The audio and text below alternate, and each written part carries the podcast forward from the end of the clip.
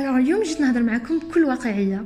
La plupart des jeunes, et plus précisément les jeunes algériens, parce que c'est à eux, c'est à vous que je m'adresse, veulent tous réussir. Ils veulent tous conquérir de nouveaux domaines, acquérir de l'expérience, concrétiser leurs projets. Franchement, ils ont plein d'idées, plein d'ambitions. Mais en réalité, ils font rien. بزاف كنهضر معاهم يقولوا لي كرام on regarde tes vidéos, on écoute tes podcasts, on est motivé, boosté comme pas possible. Mais en réalité, on passe pas à l'action. là Parce que l'environnement dans lequel on vit détermine si on grandit ou pas. À la manière d'une fleur. Qui faire Si tu plantes une fleur et la terre ou là, le terreau est mauvais, elle ne sera pas aussi grande, elle ne sera pas aussi belle. Si tu la plantes et tu l'arroses pas, tu l'entretiens pas, ben, que tu le veuilles ou pas, avec la fleur. Et l'environnement, c'est tout ça. C'est la terre, c'est l'eau, c'est la lumière, c'est l'air, c'est l'ensemble de tous ces éléments. Donc, comment on crée notre environnement et surtout comment l'environnement détermine notre vie actuelle.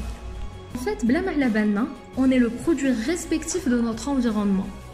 المحيط تاعنا حكمنا عجلنا وحطنا tel qu'on est les gens qu'on côtoie, les endroits qu'on fréquente, la musique qu'on écoute, les livres qu'on lit, les films qu'on regarde et même les gens qu'on follow sur Instagram, YouTube ou, ou Facebook, c'est l'ensemble des informations dont on dispose. Il trouve le cerveau tana et qui nous aide à faire des choix dans le quotidien.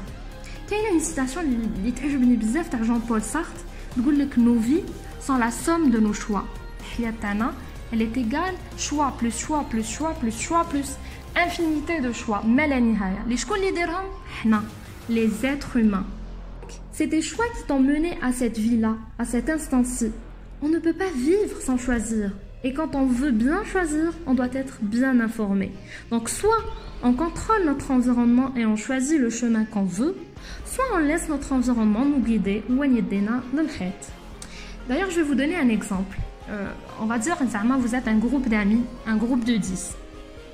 Les 9 amis, Kamel. Il n'y a que toi qui ne fumes pas. Tu ne vas pas fumer un jour ou l'autre.